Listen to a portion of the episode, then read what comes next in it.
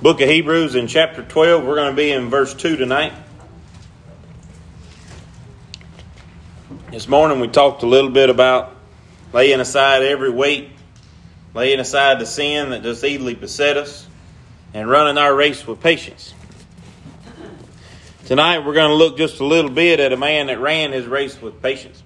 And by man, I use that term loosely. Jesus was 100% man and 100% God. And I know the math don't add up, but you're going to have to have faith that it's true.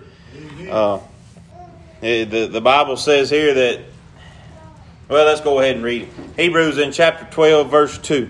The book of Hebrews, chapter 12, verse 2. Looking unto Jesus, the author and finisher of our faith, who for the joy that was set before him endured the cross, despising the shame, and is set down at the right hand of the throne of God. Heavenly Father, we thank you for the opportunity to gather at your house tonight. God, we thank you for the rain you sent our way, all the blessings of the day that you've bestowed upon us. God, help us tonight. God, that we could draw closer to you, that we could look into your word, God, and see the example that Jesus left. God, that we could run our race with patience. God, that even we could count it joy. God, to, to suffer and endure for you. God, help us so we could submit our life to your will every day. God, most of all, for be a lost one among us this morning, they could see their need of a Savior. Bless those ask interest in our prayers. Forgive us for we fail you. Thank you for Jesus. In his name we pray. Amen. Looking unto Jesus, the author and finisher. Now, most of the time, whenever you're talking about works of literature, you, you have an author and then you have a finisher. Especially whenever it comes to me. I'm, I'm pretty good at writing. I thoroughly enjoy it, but I am a terrible proofreader. Uh, if you've ever gotten a text from me, you understand. Most of the time, I don't pay a lot of attention to grammatically correct. I don't pay a lot of tenses to past and present and future tense, and uh, capitalization is something that often escapes me. And so, whenever I would write papers for college, and whenever I write now, my wife proofreads them for me, and my mom used to proofread them for me. And uh, whenever I got to college, I would pay somebody else to proofread them for me, and I just never was any good at that part of it. But Jesus, Jesus didn't have a flaw where he had to have somebody else do part of it for him. Jesus was the author, not only that, he was the finisher. The author and the finisher is the beginning and the end. The Alpha, the Omega. He's the one that, that set our example before us, and He's the one that rewards us for it. All at the same time. He is the beginning and the rewarder. He is the precedent for our faith. He is the reason that we have faith. He is the reason that we even have an inkling of what faith is. It's because of Jesus. He's the reason that we have any kind of hope at all. Is because of Jesus. Whenever we talk about Jesus being the, the precedent for our faith, we understand that, that by breaking down that particular word, that that the word comes from from preceding something that comes before. And in order for us to have faith, we have to have faith in something. In order for in order for us to believe, we have to have something to believe in. Jesus gave us that. In order to have faith, we have to there has to be a base for it. Otherwise, faith means nothing. Whenever you ask somebody, well, why do you believe this? It's always been that way. It's not an answer. That's not faith. Why do you believe this? I was told to. That may be the right answer sometimes, but that's not an answer. Whenever you believe in something, you have to have a basis. And the concrete foundation of our faith rests solely on Jesus Christ. He is the author and the finisher of our faith. He is the reason that we have any kind of faith at all. Through the entire chapter of Hebrews in chapter 11, these people had faith, most of them in the coming of Christ. He said, Looking unto Jesus, the author and finisher of our faith, he fulfilled the scripture, he finished it. Our faith is based on Jesus. Jesus is the gospel, the gospel is the word of God. Our faith is based on the fulfillment of the Scripture. Every prophecy in this book that foretold of Jesus was fulfilled. Even the smallest, and, and I, I, think it's absolutely wonderful. There's a picture that kind of floats around. You see it every now and then of the chain references that, that go on in the Bible. And it's all different colors. And it said the Bible book, from Genesis to Revelations, has more references talking about looking back and, and prophecies looking forward, has more references back and forth than any other book that's ever, ever been written.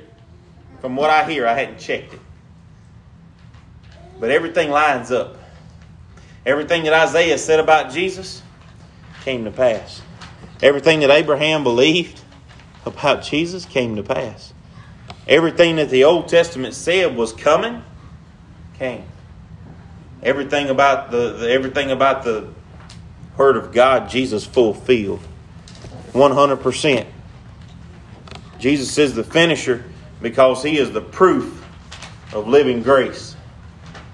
Whenever you say that, uh, well, I have faith, well, well, where's your proof at? That's that's the big word that people like to use whenever you're telling them about Jesus. What proof do you have? If you're hearing saved, you have proof that Jesus is the finisher of our faith. If you're hearing saved, you have proof because the Holy Spirit lives within you. Because you know the peace of God that come upon you whenever you got saved, and you understand that Jesus Christ is the proof, because He is the living testimony of grace. He came and did for us what no man ever could do, but also what no man ever would do. I can't think of anybody else that would die for everybody, good and evil. People say, Well, I would die for my family. Yes, but would you die for somebody you never knew? Every now and then you'll find somebody, yes, they'll die for a stranger. Policemen, EMTs, soldiers, they'll lay their life down for people that they have no idea who they are. But Jesus knew who we were. He knew that we wasn't no good. He knew exactly who Osama bin Laden was. He died for him anyway. He knew exactly who Hitler was. He died for him anyway. He knew exactly who Muhammad was going to be. And he died for him anyway. Jesus didn't die for strangers. He, he died for everybody. He knew exactly who they were and did it anyway. He knew he wasn't no good. He is the proof of living grace.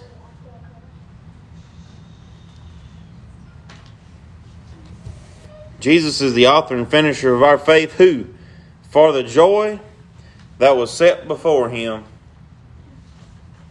endured the cross, despising the shame. Now, we've talked a little bit before about what Jesus endured on the cross, and if uh, they, they made a movie about it. And if you've seen it, they, they recommended that younger people not see it because it depicted the, the gruesome death of Jesus. And I don't want to dwell on the death of the cross tonight, but I want to talk about the, the things that Jesus endured up to this point. I don't particularly care when people talk about me very much. It, it is what it is. Whoop de doo. Everybody has their opinion, and opinions mean something. But whenever somebody's just talking about you to run you down, if you let that get under your skin, it'll get on you. You got to let it roll off your back. But Jesus here, from the from the time he was old enough to know better to the time he died, people were hunting fault in him. People were accusing him falsely. People were talking about him. People and Satan was tempting him.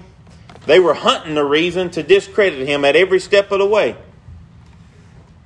And Jesus never once grabbed one by the throat and threw him across the room.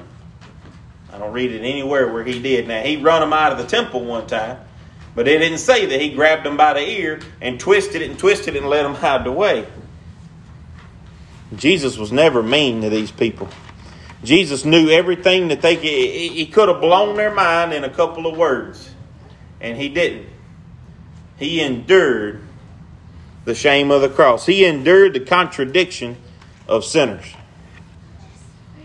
Talking to people and, and trying to talk to people about Christ is difficult, but it's a little bit harder whenever they try really hard, and, and people do, especially lost people, trying to make an excuse for why they're not going to trust Christ. Will try to contradict every word that you say. Well, you need to be saved. Well, saved from what? I ain't never done nothing wrong. Well, you're a sinner. Well, I'm no worse than that guy sitting back yonder. I'm no worse than the guy down at the prison. Didn't say was any worse than them. We're all bound for the same hell before Jesus Christ saved us. Every one of us. From man, I use Hitler all the time because he's a terrible person. And I hope before his death he accepted Christ. If he didn't, we all know exactly where he's at. If he did, we know exactly where he's at. But the reality of it is, is that, that he was bound for the same hell as me and you before Jesus stepped into our life. Same thing goes for the drunks, the crackheads, those addicted to drugs, rapists, murderers, all bound for the same hell. But Jesus Christ turned our life around. And he can do the same for them. But throughout his entire ministry, he endured contradictions saying that, that saying that how could he be the Son of God? Two weeks ago we talked about they accused him of being Beelzebub, casting out devils in the name of Satan. They accused him of everything he possibly could. They ran him off. They plotted against him. At no point in time did, did Jesus completely and totally blow up on them. He endured, and we're going to read in just a second, he endured the contradiction of these people because they didn't know no better. Whenever people run us down for being Christians, it's not because they're absolutely mean people, it's because they don't know no better. Paul tortured, consented to the death, and locked up Christians until he learned better.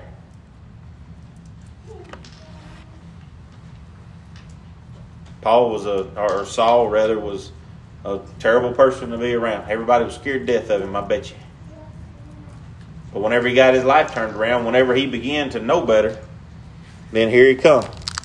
There was a book that Emily's parents brought to the house, must have been yesterday. It said potty training in one day. I'm like, son of a gun. Got the secret recipe. Until kids know better, they'll take a leak anywhere. It's true. But once they know better, they start learning. Once they know better, they make it to the bathroom sometimes. Once they know better, they have a goal and an objective. But until they know better, there ain't a whole lot you can do about it but clean it up. That's about the extent of it. I'll figure that out by this time next year, I promise. But these people didn't know no better. The people that were fussing at Jesus and griping at Jesus and plotting against Jesus and speaking all manner of evil against Jesus didn't know no better. They was just upset at him, didn't know why. Satan was using them. But they didn't know no better. And neither in word nor action did Jesus speak out against them. Did he run them down? Did he escape them never to return? He could have. The Bible says that he could have come off that cross. He could have called legions of angels. There's a song, and it used to be my favorite song to lead in church. He could have called 10,000 angels. And the song is a, is a beautiful song. It starts off kind of slow, and then right there in that chorus, when you speed it up, it kind of gives me chill bumps. He could have come off that cross. It was completely and totally in his power. He was bleeding. He was hurting. You can see the bones where his back was laid open. He'd been spit on. He'd been beat. He had nails poked through him. And he was hanging on a tree by the holes that were in his hands and feet. They offered him vinegar to drink. They pierced his side with a spear. And he never came down. He never came off that cross. He never asked for, for help to get him off that cross. Why? The Bible says right here, he said, for the joy that was set before him. Jesus knew he was going to have to suffer all this whenever he came down from heaven. The song What's Up, What a Savior says he came down from heaven and gave his life blood. Why? To make the vilest sinner clean. He did it for you. He did it for me. He did it because we needed him. And all the things that he suffered and everything that he did was because of the joy that he had for you and for me. For the opportunity that we have to be saved. For the joy that was set before him. All his sufferings he counted as joy. All the things he endured. And I don't know if Jesus smiled a lot. I, I kind of like to imagine that he did. But I imagine that, that we were crossing his mind every time he was enduring the Pharisees and the Sadducees. Whenever he was enduring one of his disciples betraying him. Whenever he was enduring all of his disciples turning loose of him and running off like a bunch of chickens. We'd have done the same thing. But whenever he was enduring friends leaving him, whenever he was hanging on the cross looking down at his mother, he counted it joy because he knew what was coming of it. He counted it joy because he knew that if he'd have come off that cross, that we'd all ended up in hell. Amen. And he stayed up there for me and for you. That's it. There's no other. He didn't stay up there for him. He didn't need that. He didn't stay up there for them that was poking him with the spears, except that they could be saved. They nailed him to the cross, and there's a song, I can't remember the exact title. Nails held him there, or something or other, but love made him stay. And that's the extent of it. Love made him stay. Looking at the author and finisher of our faith, who for the joy that was set before him endured the cross, despising the shame, and is set down at the right hand of the throne of God. Isaiah said that, that there would be a man to come. And they called him all different names. But the last one was Mighty God, Everlasting Father, and Prince of Peace. If you're here and you've been saved, then you understand that Prince of Peace part. If you have faith in the same Jesus Christ that I do, then you understand the mighty God part. He was as much God as he was man. And today he sat down at the right hand of, of God and he's making intercessions for us. We're not going to get into Melchizedek, but it, but the Bible says that Jesus was after the order of Melchizedek. He is our high priest because he's making intercessions for me and for you. Whenever we pray, we can't pray directly to God. We don't deserve to anyway. But we pray through Christ Jesus because he is our high priest. He died for us. And even after suffering the death of the cross, even after enduring a life of shame, he continues to sit there for us, for me and for you, so that we could reach God, so that we can pray, so that we can have direction by the Holy Spirit. I, I don't know, and I like to think that Jesus looks after each and every one of us and People will talk about guardian angels and whatnot, but I like to think that Jesus watches over all of us. And then he makes intercessions for his Father, to his Father for us. Each and every one of us. And he does it for the same reason he endured the cross out of love. He does it for the joy that he has whenever he sees a lost person be saved. The Bible says that the angels in heaven rejoice. The song says, just one more soul makes it worth all everything. And if Jesus could die for every person, why can't we just give up just a little bit for one person? We talked this morning about the race, and we're, we're to run our race like Jesus. Jesus is our example. We're going to read verse 1 again. Wherefore we are seeing, we are compassed about with so great a cloud of witnesses. Let us lay aside every weight and the sin that doth easily beset us. And let us run with patience the race that is set before us, comma. That does not stop. He pauses so that we can take a breath. That verse continues to keep going. We have a race that is set before us, and we are looking unto Jesus, the author and finisher of our faith. Those two verses go right along together. They, put the one and the two in there whenever they translate it to make it easier to find. Whenever it was written, there was no one and two. This was one big, great, long sentence.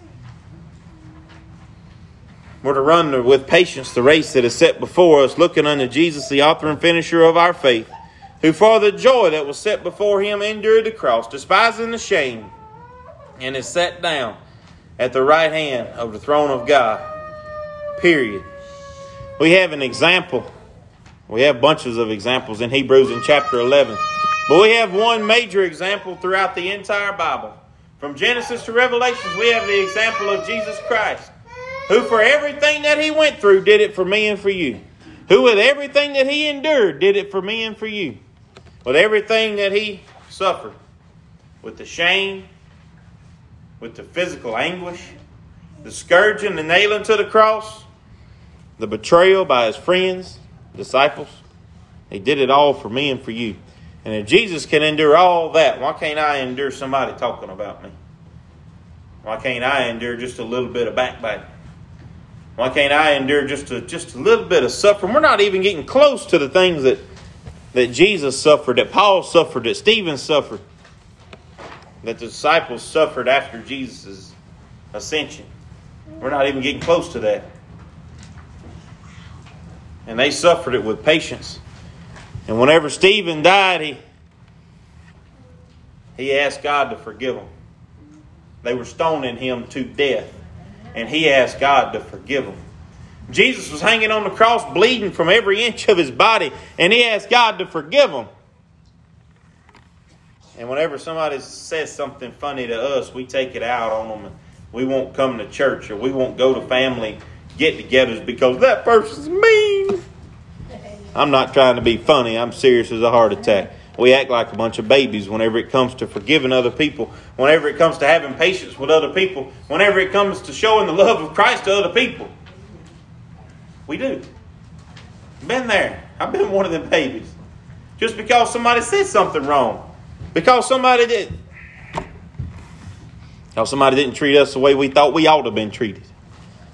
Whenever we get to thinking it, I think the saying goes if if I could buy him for what he thinks he's worth and sell him for what he uh, what he's really worth, we'd be in really good shape. And the reality is that if we're all worth the same price, and Jesus paid it in blood. He paid it for you, and He paid it for me, and He said that He said that after we're saved, we have a job to do. We're to run our race with patience. We're to run our race so that whenever we get to the finish line, we can hear, well done. Because right now, I don't think we're there. I don't think we're to the point that God can say, well done. I think that there's too much, especially in my life, that I, that I haven't done, too many opportunities that I've passed up. And I believe that we could all do a little bit better whenever it comes to allowing God to use us whenever it comes to loving other people, whenever it comes to forgiving other people. The Bible says 70 times 7, but I think whenever we get to 490 times, we should just keep on forgiving. By that point, we ought to be good at it, right? We ought to be good at it.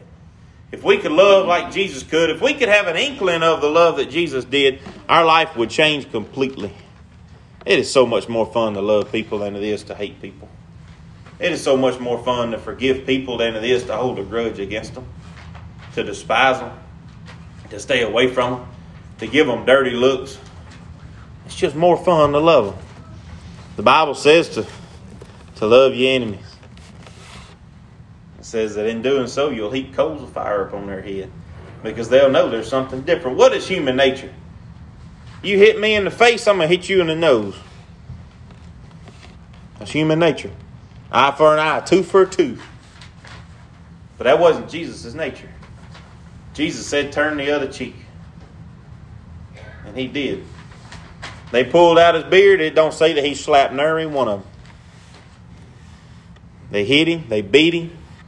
It don't say that he fought back. I can see Jesus just laying his hand down, knowing that they was about to drive a big, dull, rusty nail through it. And I can see him laying it down. I don't think they had to fight him because he knew what was coming. The difference in Jesus and us is we don't know what's coming. We should, but we don't. We're not guaranteed to know results. We're not told that we have to know the results. D.L. Moody said that it's not our place to make men believe. That's the job of the Holy Spirit. We're here to plant the seed. As much rain as we got in the last three days, doggone it, that'll grow. We're just here to plant the seed. We're here to tell people about Christ. We're here to complete the commission that, that Jesus gave to the church. If you're here and you're part of the church, He gave that commission to you. He gave that commission to me. He gave the commission to all of us. He said, Go into all the world.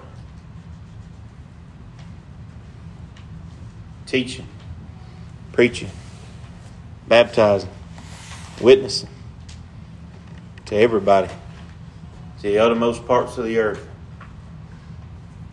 That don't leave anybody out. Whenever we're running our race, if we slow down, then we're failing God. We're not seeing the joy that's set before us. Jesus had that unique ability to see what was down the road. We don't, but we're guaranteed by God that we have an eternity in heaven. Brother Ed said in Sunday school a couple of weeks ago, he said it. He said it whenever we get up there and we get rewarded, he said we're just going to give that crown right back because we don't deserve it. But God is a rewarder of them that diligently seek Him. And if we diligently seek God, if we ask for His will in our life, then I believe with all of my heart that He's going to give us opportunities to love people. He's going to give us opportunities to forgive people.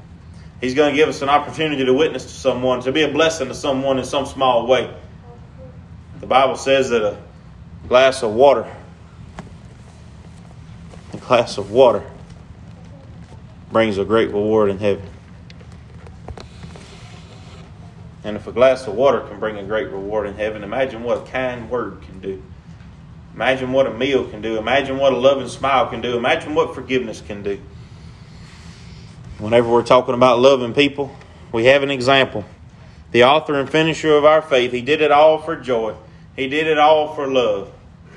Nails held him there, but love made him stay. There we go. Got it right.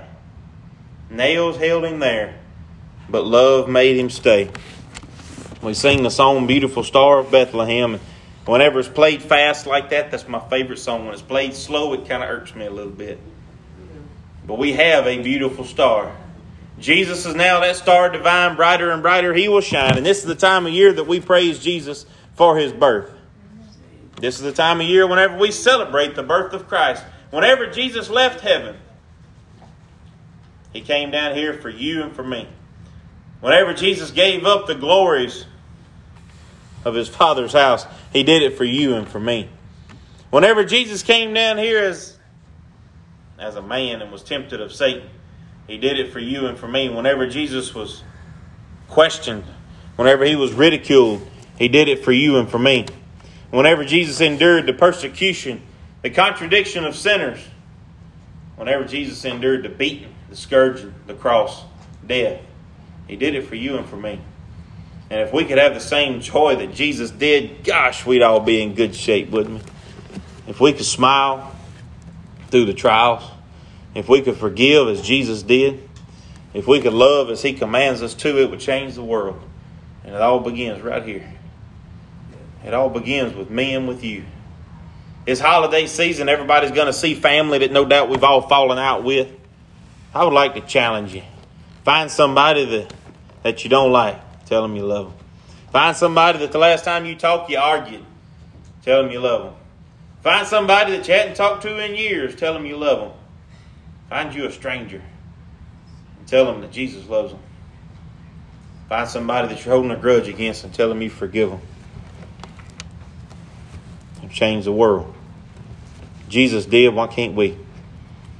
Run the race with patience, looking to the author and finisher of our faith who had joy in his race. We should have joy in ours. While we have a verse of a song,